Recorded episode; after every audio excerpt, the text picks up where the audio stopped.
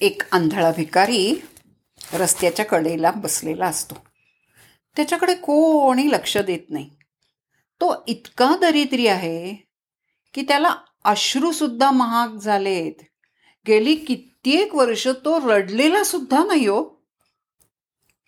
एक दिवस असं होतं की एक लेखक ज्याचं पूर्ण दिवाळं निघालेलं आहे खिशात दमडीसुद्धा नाही आणि तो फिरायला बाहेर पडतो. त्याची नजर या भिकाऱ्याकडे जाते.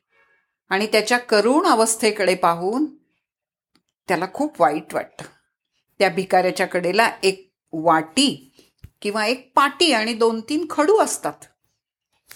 हा जो मित्र आहे ना तो आपला लेखक आहे बरं का.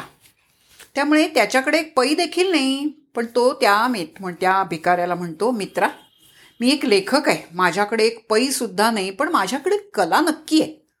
माझ्याकडे शब्दांची शक्ती आहे. मी तुला ती ती देऊ शकतो. तुझ्या परवानगीने मी या पाटीवर लिहू का तुझ्या जवळच्या?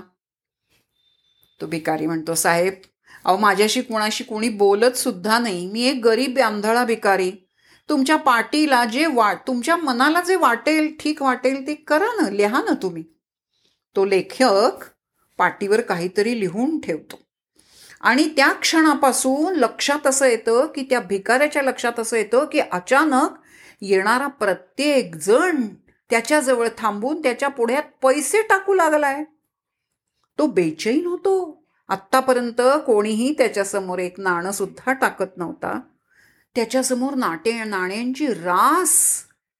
आणि तो अस्वस्थ होतो. पैसे टाकणारापैकी एकाचा हात तो घट्ट धरतो. अस्वस्थ होऊन आणि तो म्हणतो माफ करा मी तुमचा हात धरला पण या पाटीवर काय लिहिलंय हो? ते मला वाचून दाखवा. काय लिहिलेलं असतं पाटीवर काय लिहिलेलं असतं पाटीवर वसंत ऋतू म्हणजे बहरलेली सृष्टी. बह वसंत ऋतू म्हणजे बहरलेली सृष्टी आणि माझ्या नशिबी मात्र हरवलेली दृष्टी. भिकाऱ्याच्या गालावरून अश्रू ओघळायला लागतात. कारण त्याला दृष्टी नसते हो. नजर नसते पण अंतर्दृष्टी असते. आयुष्य कुणी जाणलो हो? इथे प्रश्न मनात येतो की आयुष्य ओळखलं कुणी? त्या ओळी लिहिणाऱ्या लेखकांनी त्या ओळी वाचून पैसे टाकणाऱ्या लोकांनी की इतक्या वर्षांनी रडणाऱ्या त्या भिकाऱ्यानं? एकच गोष्ट लक्षात घ्या. तुमचे डोळे चांगले असतील तुम्ही जगाच्या प्रेमात पडाल. पण तुमची वाणी जर गोड असेल ना तर जग तुमच्या प्रेमात पडतं. म्हणून गोड बोलावं.